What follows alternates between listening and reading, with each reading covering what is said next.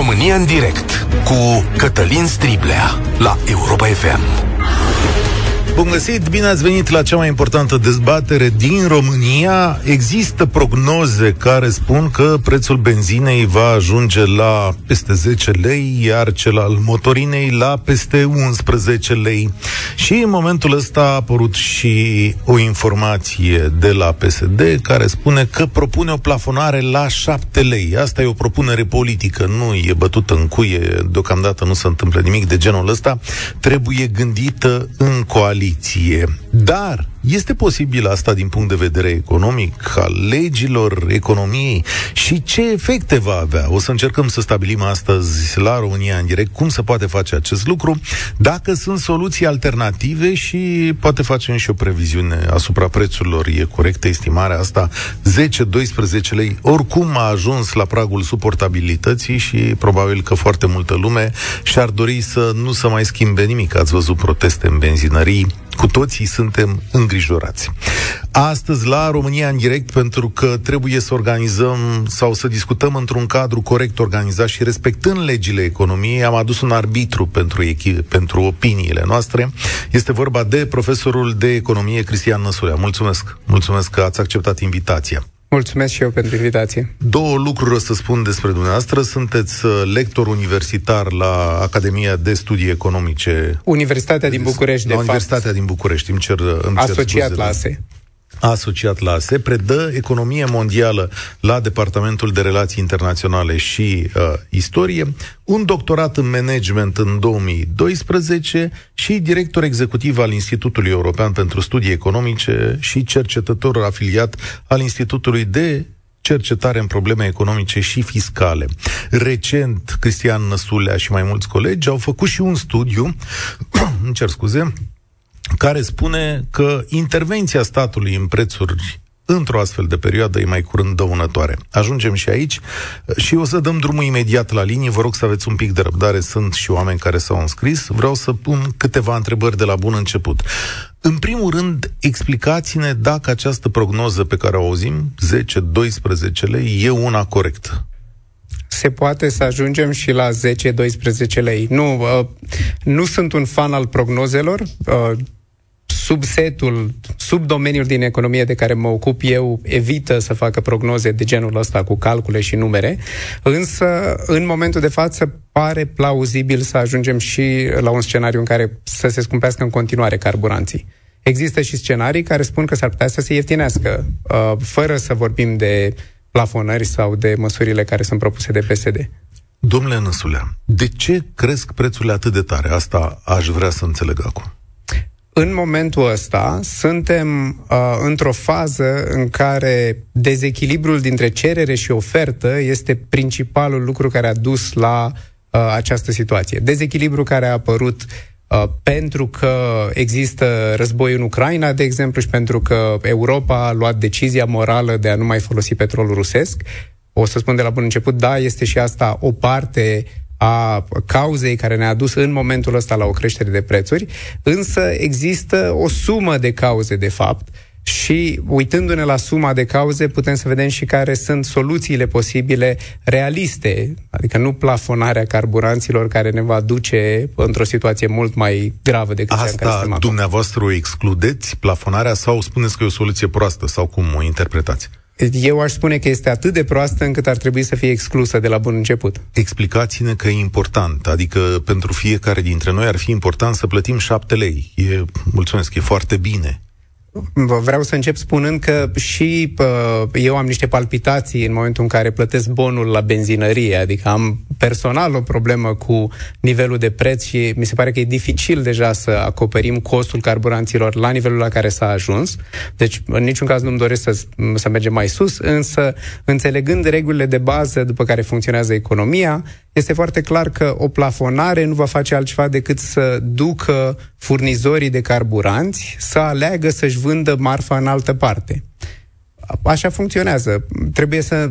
În economie încercăm întotdeauna să ne punem și în locul celuilalt. Să ne dăm seama, ok, oamenii care au benzinării ce fac? Oamenii care au investit bani în companii petroliere, pe ei ce mână, de fapt? Adică spuneți dumneavoastră că ei ar pierde bani, ei cumpără sau rafinează la un preț mult mai mare decât cel pe care îl oferă acum, decât ăștia șapte lei? Dacă vorbim de șapte lei, clar, nu, nu se încadrează nici măcar să acopere acciza, TVA-ul și costul petrolului. La asta se adaugă o varietate foarte mare de alte costuri pe care trebuie să le suporte un benzinar și atunci în niciun caz nu va mai fi rentabil la șapte lei în momentul ăsta să, să găsim produse de genul ăsta pe piață. Și atunci să le ducă în țările fără plafonare, adică ar putea să apară diverse... Da, în Ungaria, într-adevăr, au dispărut Uh, au fost zone în care a dispărut, dar în continuare există benzină, motorină, nu e ca și cum ar fi cozi uriașe sau oamenii s-ar bate acolo pe benzină. Țineți cont că în Ungaria plafonarea este făcută la un anumit nivel pentru cetățeni și nu este plafonat costul pentru străini. Ceea ce înseamnă că sunt extrem de mulți cetățeni maghiari care, de fapt, cumpără la prețul de străini, pentru că nu se găsesc produse la prețul pentru localnici. Ah, deci asta era explicația. Sunt două prețuri și atunci tu poți să te duci la pompă să pui la prețul celălalt dacă ai nevoie. Nu ți arăți buletinul, ca să nu bă, ți se spună că nu mai au. Am înțeles, da, uh, am înțeles. Deci există un preț și de piață, de piață liberă în momentul ăsta. Bun, da, aici ajutați-ne un pic înainte, deschid liniile imediat, da, înainte de a trece la uh, întrebări, uh, explicați-ne cum uh, e structura asta a prețului. Ce intră, domne, de fapt, în prețul benzinei? Păi, în prețul benzinei intră produsul, materia primă, petrolul, intră costul rafinării, pentru că există un cost uh, cu gaze naturale, cu energie, de fapt, ca să poată să fie rafinat, după care există tot felul de costuri pe care le au cu transportul, cu uh, chiria pe spațiu de benzinărie, cu salariile angajaților. Sunt foarte, foarte multe lucruri. Sunt atât de multe încât nu putem cu exactitate să înțelegem exact care este structura în sistemul ăsta. Asta este și motivul pentru care în economie, ca să înțelegem dinamica formării prețurilor, e important să evităm această abordare contabilicească a lucrurilor. Să încercăm noi să facem calculul, să vedem cu câți bani rămâne vânzătorul de benzină e greșit din principiu. Asta este o chestiune pe care o poate face contabilul firmei respective, într-o oarecare măsură, și atât. Noi nu avem cum să avem acces la toate informațiile care duc la, la formarea prețului. Arată datele că 60% din bani sunt date de costuri și vreo 40% din uh, preț este dat de taxe, accize, ce mai pune statul acolo. Soluția dumneavoastră este în această zonă de stat de taxe și accize? Dacă vrem să vedem o scădere a prețurilor rapidă, ceea ce poate să facă statul este să elimine acciza și TVA-ul, să, cum s-au exprimat americanii, să luăm o vacanță fiscală de la aceste taxe. Așa spune președintele Biden că se gândește, da, la chestia asta. Însă aș vrea să fac o mențiune și aici. Trebuie să ținem cont de faptul că uh, o eliminare a accizei și a TVA-ului în totalitate, deci eliminarea a 40% din structura de cost de acum, nu se va traduce într-o reducere cu 40% a costului. Asta e un alt lucru. Nu? De asta vă spun că nu trebuie să încercăm să fim contabili. De ce nu? Păi dacă dau deoparte astea, nu... Păi nu așa funcționează. De fapt, ce e important este echilibrul dintre cerere și ofertă și cât de constrânși suntem noi să cumpărăm un anumit produs și asta înseamnă că în momentul în care vânzătorului se scad costurile, dispărând aceste taxe, el o să scadă prețul în așa fel încât să concureze cu ceilalți vânzători de pe piață, însă asta o să-i dea și o oportunitate să păstreze niște bani în plus și să-și crească profiturile. Posibilitate pe care o să o ia cu siguranță, atâta timp cât reușește să vândă la un preț suficient de mic în așa fel încât să vândă mai mult decât concurenții lui sau să-și vândă toată cantitatea de produs, el se va duce spre prețul acela, nu se va duce spre prețul uh, inițial minus taxe ca să vedem care este noul preț. Aha, ok. 0372069599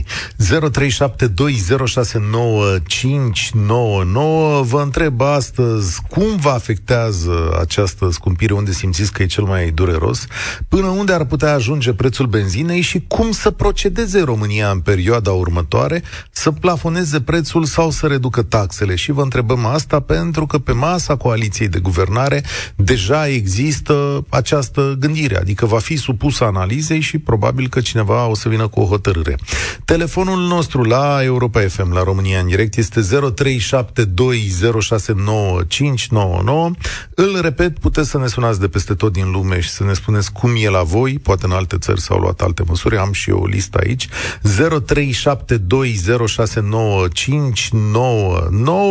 Așadar, plafonare sau reducere de taxe, care e soluția corectă? Alături de mine, profesorul de economie Cristian Năsulea. Dacă sunteți de acord, dăm drumul la dezbatere, așa cum se procedează la România în direct.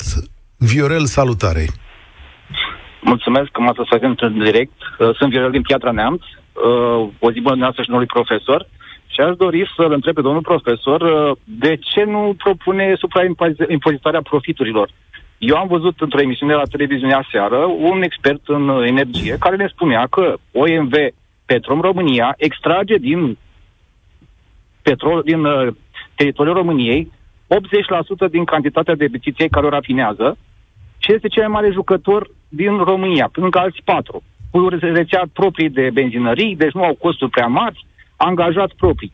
De la 14 barili, uh, în actele lor, cel puțin de acolo citeau în direct domnii, uh, era un cost de rafinare de vreo 10-12 uh, dolari și dacă însumăm până la 120 de dolari barilul, care noi îl importăm acum, din Rusia, din Venezuela, de unde o veni, diferența asta se traduce în profit.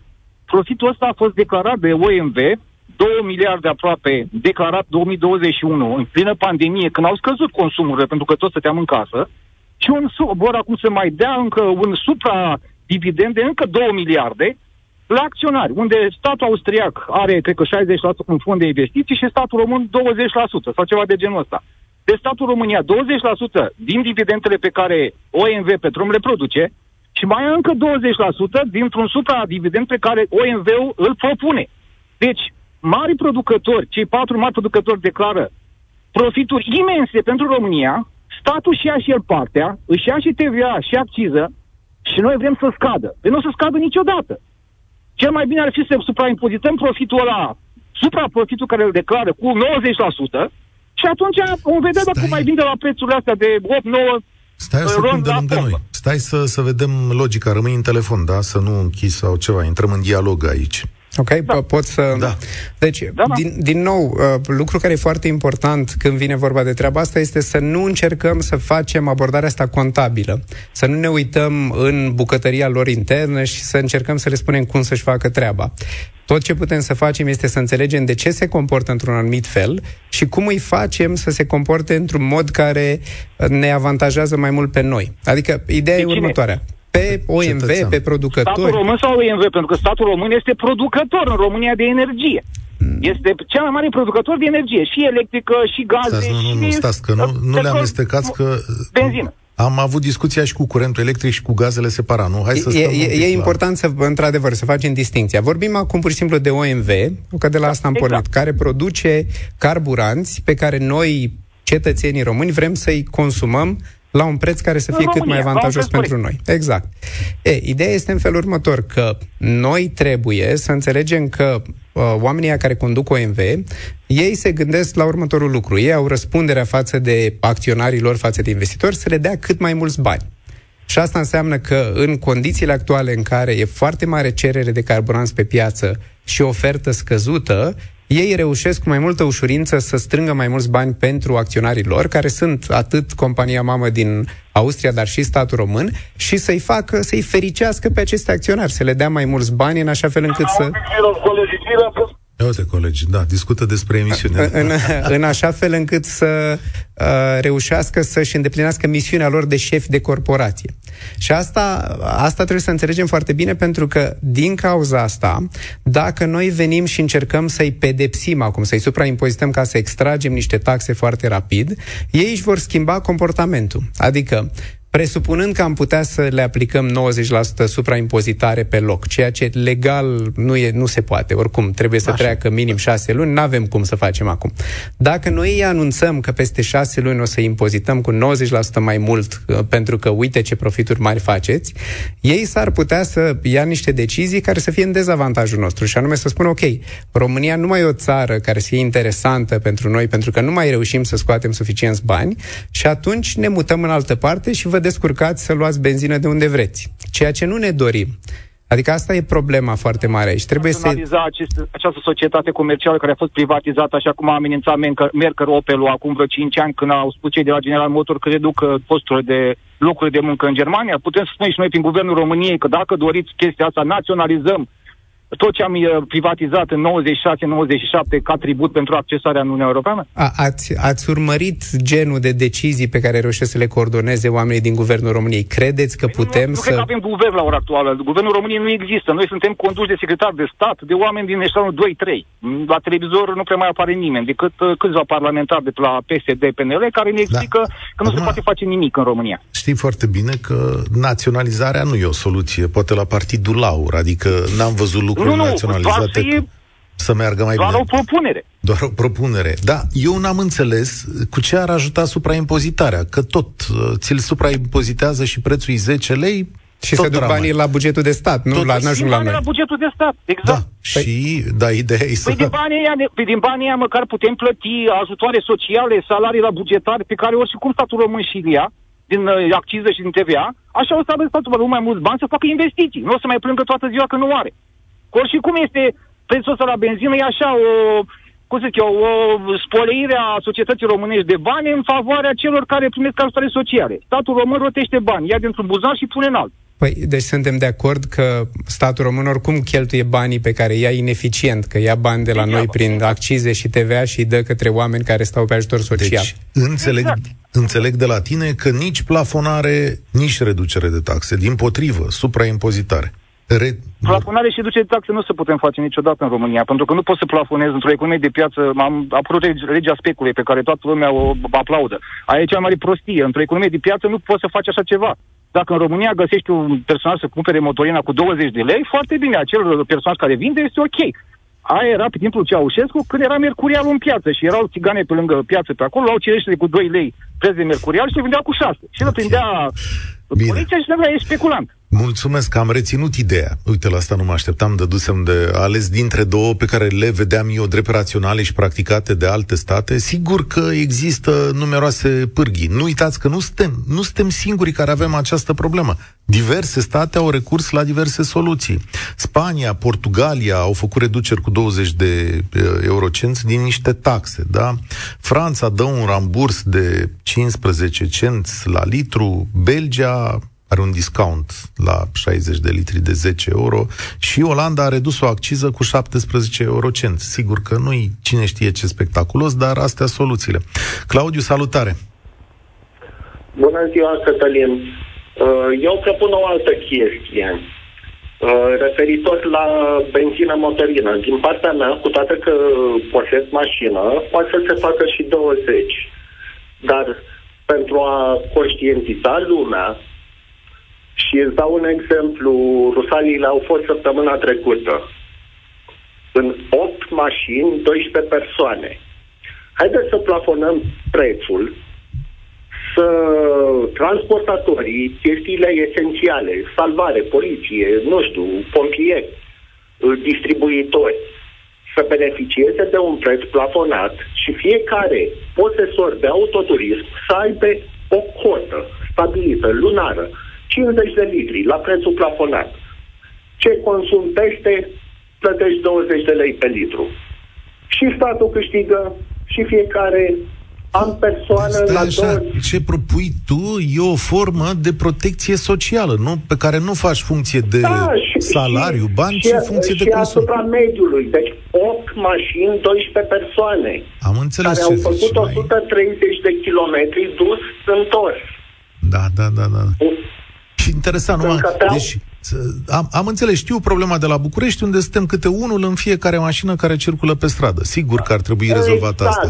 Dar mă gândesc mai... Ai, ai, o cotă, ai o cotă lunară, cum era pâinea pe timpul lui Ceaușescu până la urmă, uh-huh. se dădea pe cartelă. Uh-huh. Da, ai un preț, ai 50 de litri pe lună, ai două mașini, ai 100 de litri pe lună, ai 5 mașini, te încadrezi în cota aia la prețul plafonat.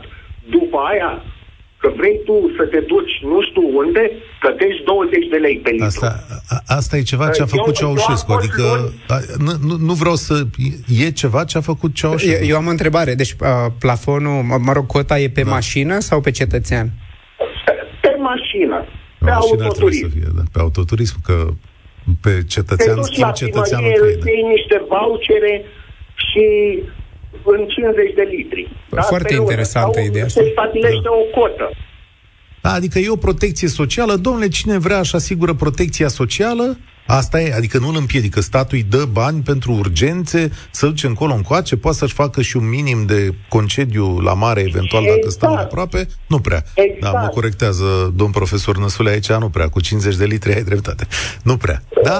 Bun, dar nu știu, se poate face un algoritm pentru fiecare familie în parte. Da, da ai copil mic, trebuie să mergi la dentist, la nu știu ce, mai dai o cotă. Sincer, singura mea problemă cu ideea asta este cine administrează administrează schema asta, că de fapt ok, o să se reducă traficul în București, probabil, dacă facem treaba asta. Oamenii se vor uita la... Că nu e obligatoriu, ai, ai putea să dai... Se va reduce traficul în toată țara. Uh-huh. Nu, deci, deci singura problemă, de fapt, este cine administrează ca să meargă.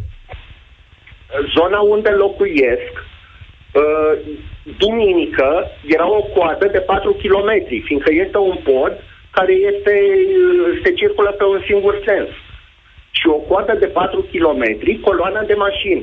Și mă uitam așa, erau câte două persoane, o persoană. Da. Rar am văzut uh, multe tu? persoane. Haide, haide să o luăm și pe poluare. Da? Reducem poluarea. Ce spui tu, rând. eu înțeleg ce gândești tu, e o problemă la care ne vom uita. Îți mulțumesc tare mult, da, am, am înregistrat această idee, nu m-am gândit, dar să vedeți că cum să, viața ne va obliga să luăm tot felul de măsuri. Dacă nu facem noi asta personal cu 50 de litri, vorba colegului nostru Radu Constantinescu, care a decis să vină cu autobuzul, știi? Să... Îmi pot, apropo de ideea asta, îmi pot imagina deja niște parcări foarte mari unde oamenii își țin mașini pe care le au doar ca să primească mai mult carburant pentru mașina aia singură pe care o folosesc de fapt. Da. Uitați ce întreabă cineva, domnule Năsulea, pe Facebook. De ce să se plafoneze atâta timp cât există cerere? Înțeleg să-i ajut pe cei din agricultură, să ajut transportatorii, dar de ce să plafonezi prețul pentru cei care, mă rog, folosesc mașini cu motor de 3.0 și uh, care fac 15 km cu o cafea? Pentru corect. o cafea. Deci, Foarte corect. Câtă vreme se poate, mă rog, oamenii sunt nemulțumiți, dar uh, la nemulțumire există și răspunsul personal, individual, adică poți să cobori din mașină, nu? Și atunci îți trece nemulțumirea. Cert este că se cumpără carburanți în cantități foarte, foarte mari. Asta este, asta este jumătate din problemă. Ok, avem și jumătatea cu oferta care este la un nivel mai scăzut decât ne-am dorit să fie, însă realitatea este că se cere foarte mult carburant și asta este motivul pentru care sunt prețurile așa mari. Aceste prețuri duc în derivă și economia, nu? Adică există un impact semnificativ, mă gândesc, asupra economiei din cauza acestor prețuri mari. La ce să ne gândim? Se transpun în costul tuturor celorlalte bunuri. Există foarte puține lucruri care să nu aibă nevoie de transport. Pentru majoritatea bunurilor, transportul reprezintă o parte semnificativă din cost, mai ales dacă vorbim de alimente sau de uh, produse cu uh, mișcare rapidă, da? cele care trebuie să fie transportate rapid și să fie consumate rapid Acolo avem foarte mult transport în mixul de costuri, până la 20-30% chiar în unele produse. Mă gândesc la studiul dumneavoastră privind intervenția statului în prețuri. Dacă statul intervine în prețul benzinei și o pune 7 lei, cum propune acum PSD, asta înseamnă că inflația generală va fi în oarecare măsură stopată? O să existe un efect și pe partea asta, însă cred că efectul respectiv va fi neglijabil în comparație cu furtuna care se va declanșa în momentul în care uh, nu vom mai găsi benzină, nu o să mai putem, nu o să mai găsim carburant ca să alimentăm mașinile să poată să meargă totuși tirurile care au nevoie să transporte alimente, toate, to- toată economia depinde de fapt de carburanții ăștia. O plafonare duce automat la blocarea transporturilor, pentru că efectiv nu vor mai dori comercianții să vândă carburanți. 0372069599 Ne întoarcem la dezbatere. Neluțu, salutare, bine ai venit. Plafonare sau reducere vă, de taxe? Vă salut. Eu sunt uh, economist de meserie, am terminat științe economice Și în decursul ultime, ultimilor 15 ani am administrat mai multe stații PECO, niște business-uri, printre care și câteva stații PECO. Unele cu franciză, uh, altele uh, individuale și pot să vă spun că uh, vina principală este a statului. Da? Statului îi convine ca prețul la motorină și la benzină să fie 9 lei, 10 lei, pentru că în visteria bugetului de stat deja sărăcit, lor le intră 50% din prețul benzinei 40. și al motorinei. 40. Aproape 50%. O să vă explic acum și structura prin care este format prețul la benzină și la motorină. Pe factură până în 2008, 2007, 2008 existau două componente. Prețul unitar al motorinei și al benzinei fără TVA, TVA-ul aferent benzinei și motorinei, pe rubrica 2, acciză aferentă benzinei și motorinei și TVA aferent accizei. Ori dacă însumăm TVA-ul produsului cu acciza și cu TVA-ul uh, aferent accizei, veți vedea că ajungem aproape la 50% din prețul unui uh, litru de combustibil. Ok, acum oamenii foarte mulți consideră că, uite, dacă tu ai lucrat în breaslă, că și aceste benzinării... Și lucrez, lucrez în okay, continuare. Bun. Chiar am un eveniment, bun. chiar am un eveniment, scuză-mă că te întrerup, uh, niște puști de aici de la noi din zonă au făcut un eveniment pe Facebook cum că vor să vină să blocheze stația okay. PECO. Pentru că ei uh, consideră că și voi aveți niște profituri foarte mari în această perioadă. Cât e profitul nu, tău profiturile, din... profiturile nu sunt la noi. Și o să vă explic, eu o să vă dau și o soluție. Dacă cine vrea, vrea să audă, cine va, va vrea să audă și o să ia în calcul discuția dumneavoastră. Nu știu, poate uh, aveți posibilitate să uh, duceți această discuție la nivelul guvernului și a Parlamentului. Eu aș putea veni și cu o soluție. Da? E adevărat că prețul benzinei și a motorinei influențează direct toate costurile. nu facem nimic fără fără combustibil. Hai să o luăm întâi de la profit. Te rog, spunem cum e profitul. Cât profit păi, aveți în... Cu profitul, haideți să vă explic cum stă treaba. Da. Să uh, luăm în calcul uh, perioada post uh, uh, dinaintea pandemiei. Uh, un adaus al unui comerciant într-o stație PECU, un adaus mediu, este de undeva 5 bani, 6 bani la litru de motorină, care costa atunci 6 lei. Da? Deci undeva în jurul pragului de 10%, marșa de profitabilitate al unei benzinării, al unui privat. Da? Acum, uh, prețul benzinei și al motorinei este 9 lei și 18 bani, da? Marja noastră de profitabilitate este undeva în jur de 6 bani, 7 bani, adică sub 10%.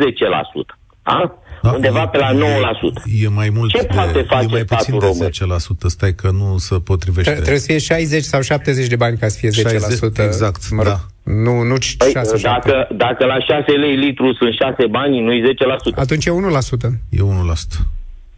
Da, e, E o marjă mică, deci cred că 60 de bani la litru de... Nu, eu cred că sunt, șa- cred că sunt 6 bani, bani și este 1% de no. fapt.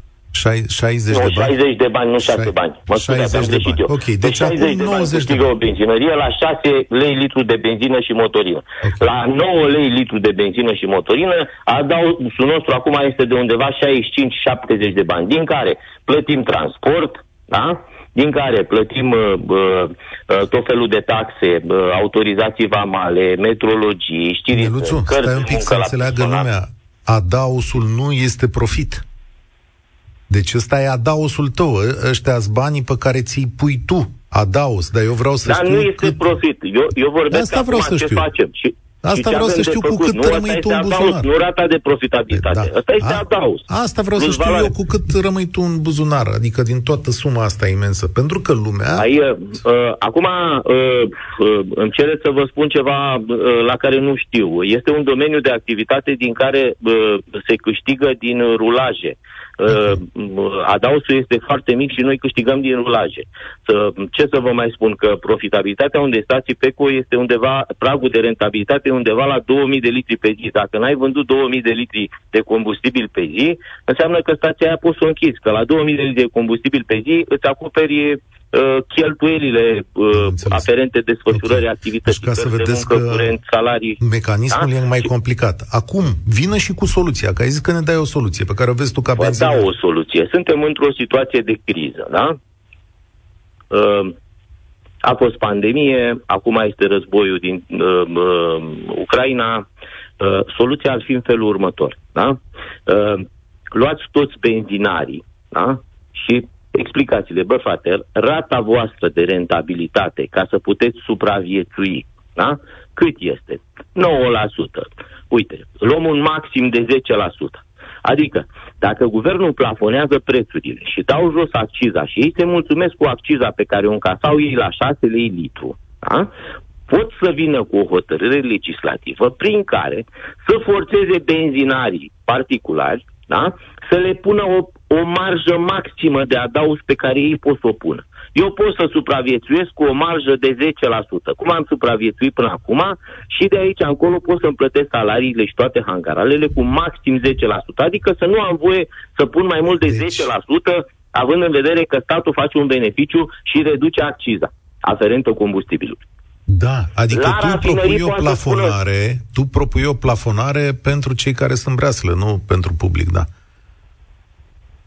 Păi uh, uh, funcționăm după regula economiei de piață. Mm. Și aia cu rafinăriile poate să vină și să spună la fel. Băi, fraților, cât e marja voastră de, de adaus da? la o rafinărie? 15%, 20%, adică cât, cât vă trebuie vouă. Hai să luăm în istoric, că e simplu, vedem pe, pe anul trecut, cât ați avut voi marjă de adaus, da? Păi veniți 15%, 20%. În condițiile în care statul dă un, un ajutor și vine și spune, domnule, mă mulțumesc că nu mai vreau 5 lei acciză pe litru, vreau 3. Da? Îți vin și cu o măsură din asta, domnule, nici tu nu ai voie să pui mai mult de 15%. Rafinăriile n-au voie să-și pună mai mult de 15%, benzinarii n-au voie să-și pună Foarte mai mult de 10%. Interesant. Sau mă rog, cât este marja fiecare. Mulțumesc tare mult pentru acest raționament, pentru că sol- problemele complicate au soluții complicate. E acceptabil tipul ăsta de raționament? Po- pot să vă da. amintesc o poveste din anii 90? Da. Mai țineți minte că în anii 90 era statul român foarte pornit pe treaba asta cu Adaosul, să nu da. speculeze comercianții. Și lege, da. Și exista, avem în continuare legea aia cu afișarea adaosului comercial în uh, societățile comerciale, în spațiile de vânzare. Tot ce se făcea, deci tot ce a reușit să facă legea asta atunci a fost să determine apariția unor SRL-uri care nu făceau altceva decât să cumpere ca să vândă mai departe, în așa fel încât să ajute vânzătorul final să afișeze un adaos comercial mai mic. Evident Ai, că și în situația asta or să apară intermediari, vor apărea tot felul de costuri adiționale. Practic, ce uh, spunea ascultătorul nostru seamănă foarte mult cu cealaltă propunere a PSD, și anume a plafonării profiturilor companiilor din domeniu.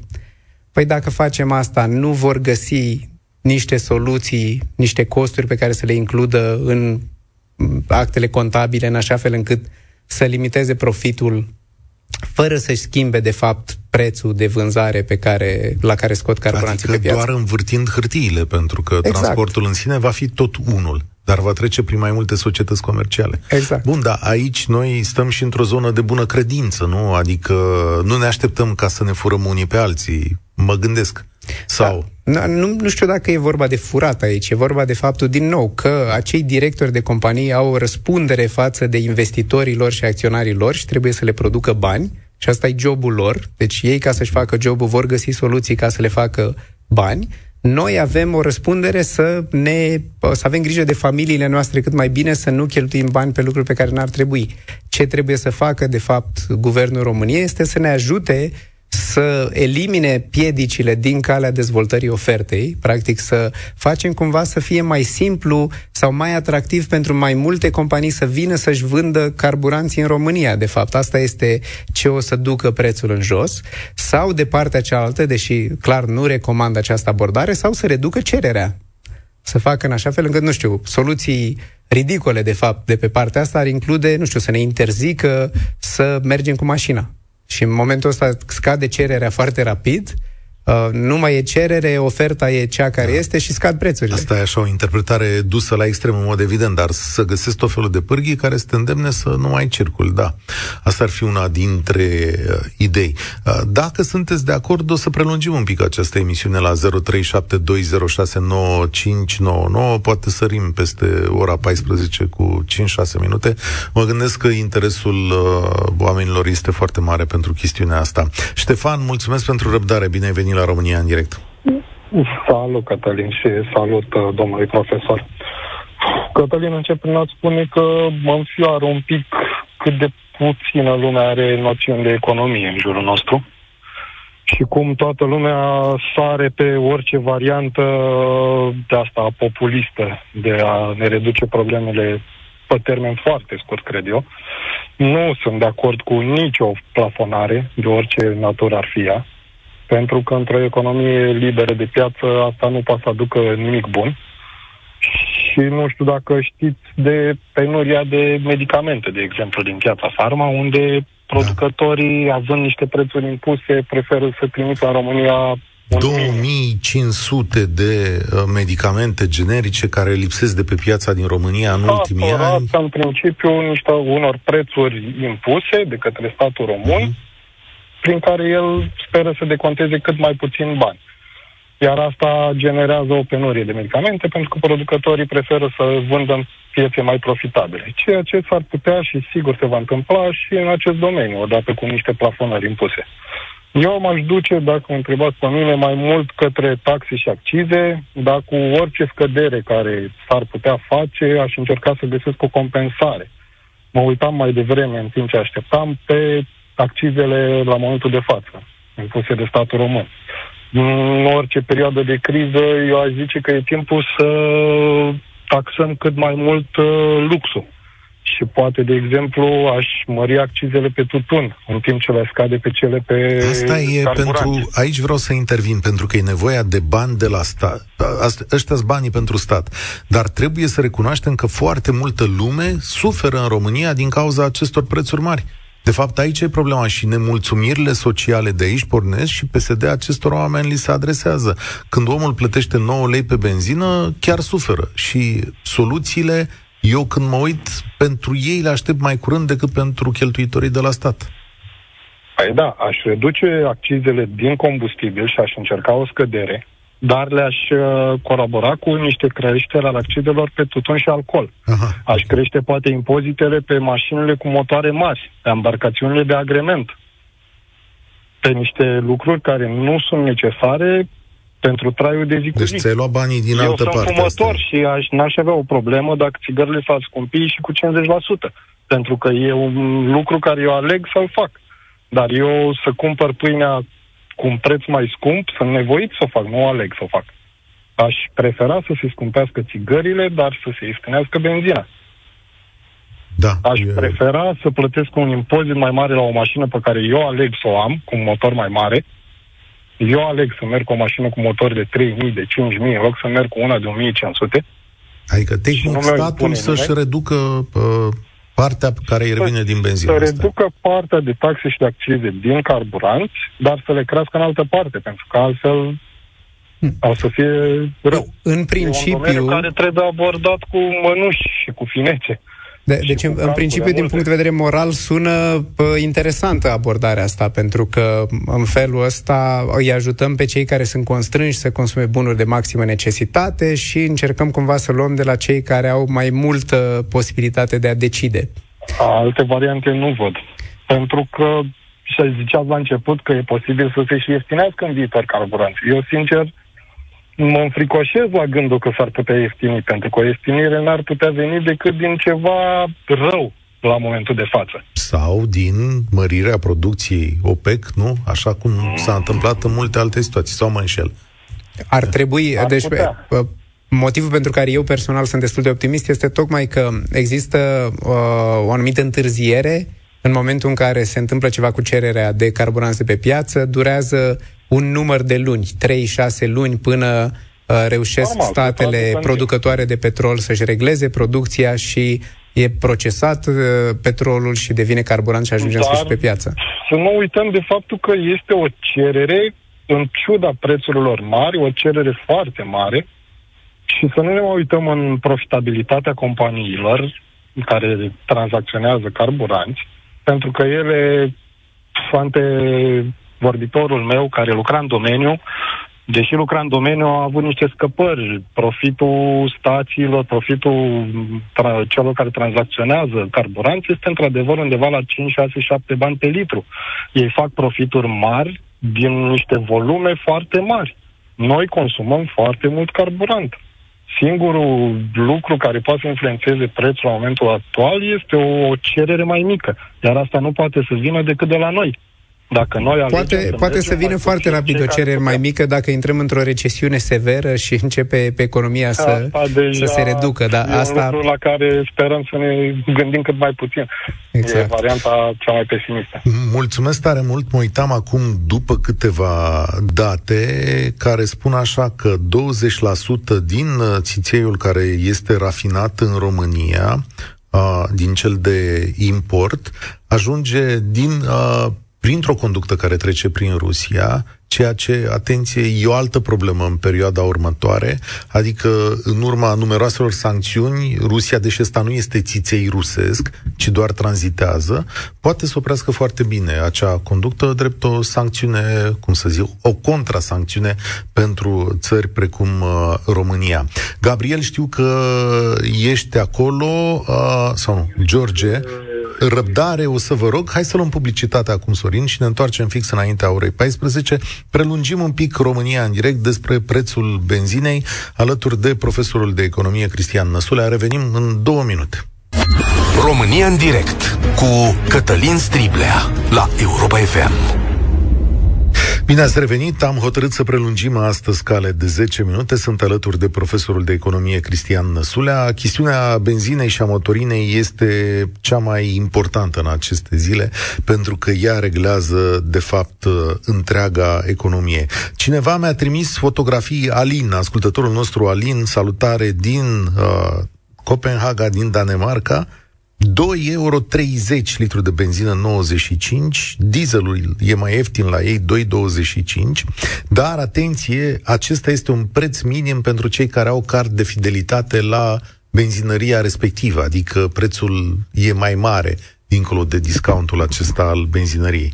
2,30, nu încerc nici să vă sperii, nici să vă încurajez, dar deja e, e, e o barieră importantă. Nu am putea să trecem de ea 2,30, o sumă foarte mare pentru România. Trebuie să ținem cont și de faptul că acciza este diferită la nivelul statelor europene și Aha. apropo de asta, un alt lucru pe care lumea nu-l menționează de obicei este că există un nivel minim al accizei care este impus de către Uniunea Europeană. Și atunci, de fapt, eliminarea accizei impune și o luptă pe care ar trebui să o ducă guvernele statelor membre UE cu Comisia, cu Parlamentul, ca să putem să scăpăm temporar măcar de această acciză. 0372069599 George, salutare, bine ai venit la România în direct. Cu ce soluție? Uh, salutare, Cătălin. Uite, salutare, domn profesor. Am uh, vrea să adaug o chestie. Eu nu sunt uh, din uh, România, sunt din Republica Moldova și uh, în Republica Moldova alimentez la o anumită stație PECO unde am și o card de fidelizare. Uh, înainte oferau la, pentru clienții fideli o reducere de 5% la litru. Cu cât alimentezi mai mult, cu atât uh, ești mai convenabil, cum ar veni. Ceea ce mi se pare o, redu- o variantă destul de ok, dar temporară. Uh, aș vrea să adaug totuși o chestie ce a zis celălalt ascultător. Da, este foarte bine ce, uh, să luăm dintr-o parte și să dăm în alta. Uh, doar că eu aș zice mai degrabă că ar trebui să încurajăm antreprenorii. În ce sens? Transportatorii, oamenii cu firme mici sau firme medii sau mari, să le acordăm uh, o subvenție mai mare, o plafonare mai mare, să zicem 5 lei. Dăm spre exemplu. Iar pentru persoanele fizice care folosesc mașinile prin oraș, la vac- în vacanțe și așa mai departe, să le oferim o plafonare mai mică, cum ar veni un 6,50 litru.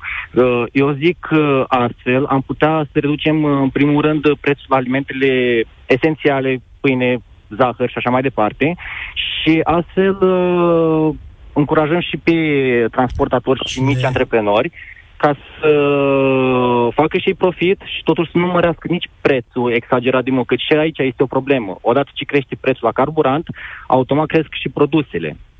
George, cine plătește diferența? E întrebarea asta, mea. asta este ideea. Gen, să scadem acciza sau din TVA la carburant și să mărim la produsele de lux, tutun, alcool. Deși sunt fumător, eu încurajez chestia asta pentru că este doar un lux, este doar un moft. Și, și acum stai așa, ca să înțeleg mecanismul propus de tine arată așa. Faci plafonare, faci o reducere a accizei. Nu, doar o reducere de accize, atât. Nu plafonare. Am dat spre exemplu una sau alta. Am înțeles. Acum este la atitudinea guvernanților. Stimatului guvern, da. Și eu sunt curios ce va hotărâ stimatul guvern, dacă va hotărâ ceva, că nu-l obligă nimeni să hotărască ceva. Uh, există și această credință, și pe asta o testăm. Domnule, uh, România nu reduce prețul ăsta sau numărul la accize pentru că suntem foarte dependenți sau dependenți de banii care vin acolo la buget? A, cu siguranță. Ținem cont de faptul că acciza este o sumă fixă este o, o sursă de bani la bugetul de stat care este extrem de importantă și este extrem de importantă dintr-un alt motiv. Pentru că acciza asta este colectată de către companiile petroliere care sunt uh, impozitate ulterior și verificate de ANAF, e foarte ușor pentru statul român să colecteze bani la bugetul de stat în felul ăsta, pentru că nu trebuie să facă nimic. Companiile astea întotdeauna își plătesc taxele. Da, deci ele nu sunt, uh, uh, nu știu, micul SRL de undeva care mai greșește sau și mai rău, nu sunt companiile de stat care găsesc mereu scuze ca să nu-și plătească impozite. Ar fi o situație dramatică dacă banii ăștia s-ar împuțina? Adică ce ar trebui să facă statul român dacă nu mai are banii ăștia? La măsura asta. Dacă ar fi eliminată acciza și TVA-ul cu totul de la carburanți, ar fi într-adevăr o situație, mm, nu știu dacă dramatică, dar oricum foarte problematică pentru bugetul de stat. Vorbim de Scuzați niște multe miliarde. Domn profesor, dar eu nu propun uh, eliminarea în totalitate a TVA-ului sau accizei. Eu zic doar o reducere ca să, și acea reducere să fie uh, suplimentată prin acciza la tutun sau alcool. Asta mă refer. Iar Accizele pentru... de la tutun și alcool sunt mult mai mici uh, ca dimensiune totală față de cât înseamnă pentru bugetul de stat acciza de la păi da, carburanți. Da, să o mărim astfel încât să suplimentăm. Cum ar veni, să zicem, 3 uh, lei, iar la tutun 1 leu, apoi mărim uh, la tutun cu încă 3 lei și scădem cu 3 lei la, la produsele petroliere. Eu, eu asta încerc să spun. Acciza pentru motorină, de exemplu, este un leu 89, un leu 90 aproximativ. Dacă ar fi să scădem, să zicem, 10 bani de la motorină din acciză, ar trebui da. la tutun să adăugăm un leu.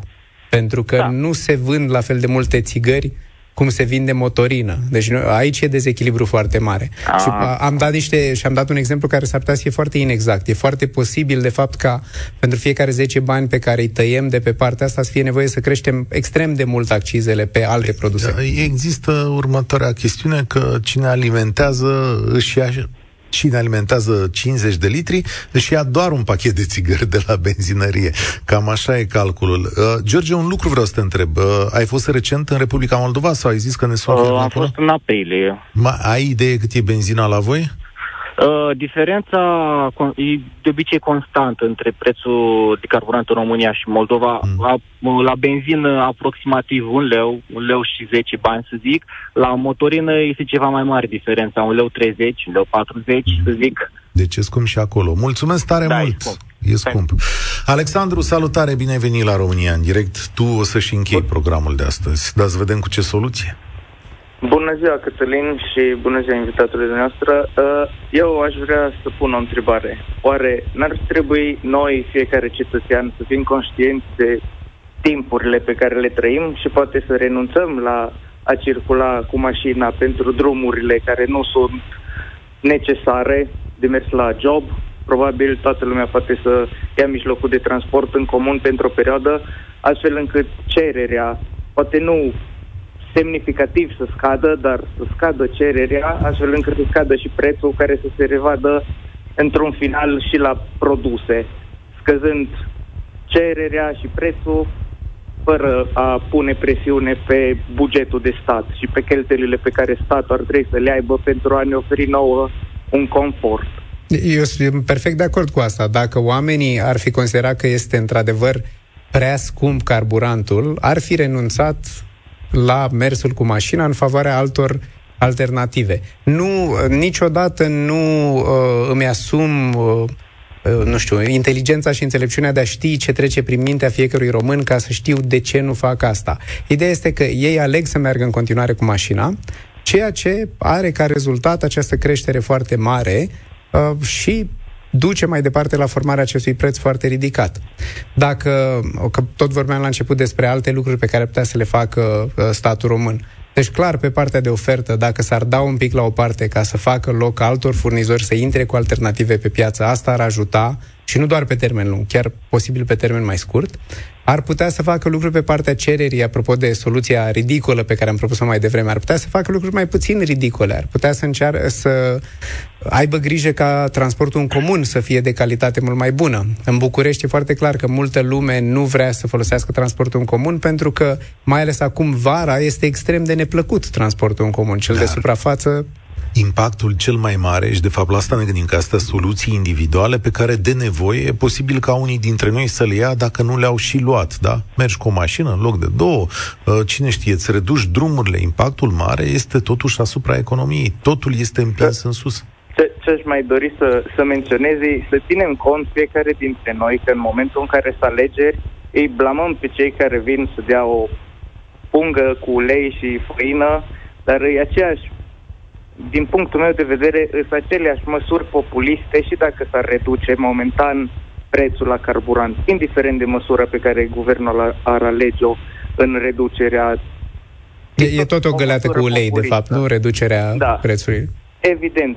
Schimbarea ar trebui să vină de la fiecare individ, să conștientizeze că ar trebui să poți să-ți reduci consumul de carburant fără o fără a re- renunța la ceva anume, doar la un pic de confort pentru a merge dimineața jumătate de oră cu autobuzul care, ok, nu peste tot e la fel de confortabil sau bine pus la punct, dar asta e țara în care trăim și dacă noi nu o să, n-o să schimbăm, nu putem să așteptăm totul să vină de la guvern. Mulțumesc tare mult. Uh, un minut până la final. Cristian Năsulea, profesor de economie soluția propusă de dumneavoastră? Noi am dat în studiu pe care l-am făcut o serie destul de lungă, de vreo 10 lucruri care ar trebui să fie făcute neapărat, lucruri care țineau în principal de uh, simplificarea sistemului fiscal, uh, un alt lucru care pare să se lupte foarte mult uh, guvernarea PSD în momentul ăsta. Um, deci, nu spunem că avem nevoie neapărat de un sistem fiscal care să aibă taxe atât sau atât, spunem doar că trebuie să un sistem fiscal mai simplu, care să determine mai mulți români să vrea să-și plătească taxele și atunci nu vor mai fi nevoiți să se plângă de buget, de gaura de la buget atât de mult. Și pe partea cealaltă, o simplificare oriunde se poate a reglementărilor, pentru că există foarte multe piedici care împiedică business-uri și oameni de afaceri să vină, să deschidă noi afaceri să crească oferta, practic, pe carburanți, pe mu- orice altceva, de fapt, în România. Deci, fără nicio măsură care să plafoneze în acest moment prețul la benzină sau alt restricție de vreun fel în momentul ăsta. Nu merge niciodată cu bățul, întotdeauna trebuie morcovul pus în fața măgărușului care este economia ca să obținem niște rezultate. De fapt, trebuie să determinăm oamenii să vrea să se comporte într-un mod care să fie de folos pentru toată lumea, pentru societate în general. Cu reguli, restricții, plafonări, interdicții, lucruri de genul ăsta, nu o să facem decât mai rău. Cristian Năsulea este profesor de economie. O să ne reîntâlnim cât despre tema benzinei și a motorinei. Ea rămâne pe agenda guvernului. Nu știm când, cum o să stabilească lucrurile astea, dacă se vor face, dar vă asigur că la momentul potrivit la Europa FM uh, vom discuta despre asta. Mulțumesc încă o dată. România în direct se oprește aici. Vă las cu Radu Constantinescu. Eu sunt Cătălin Striblea. Spor la treabă! România în direct cu Cătălin Striblea la Europa FM.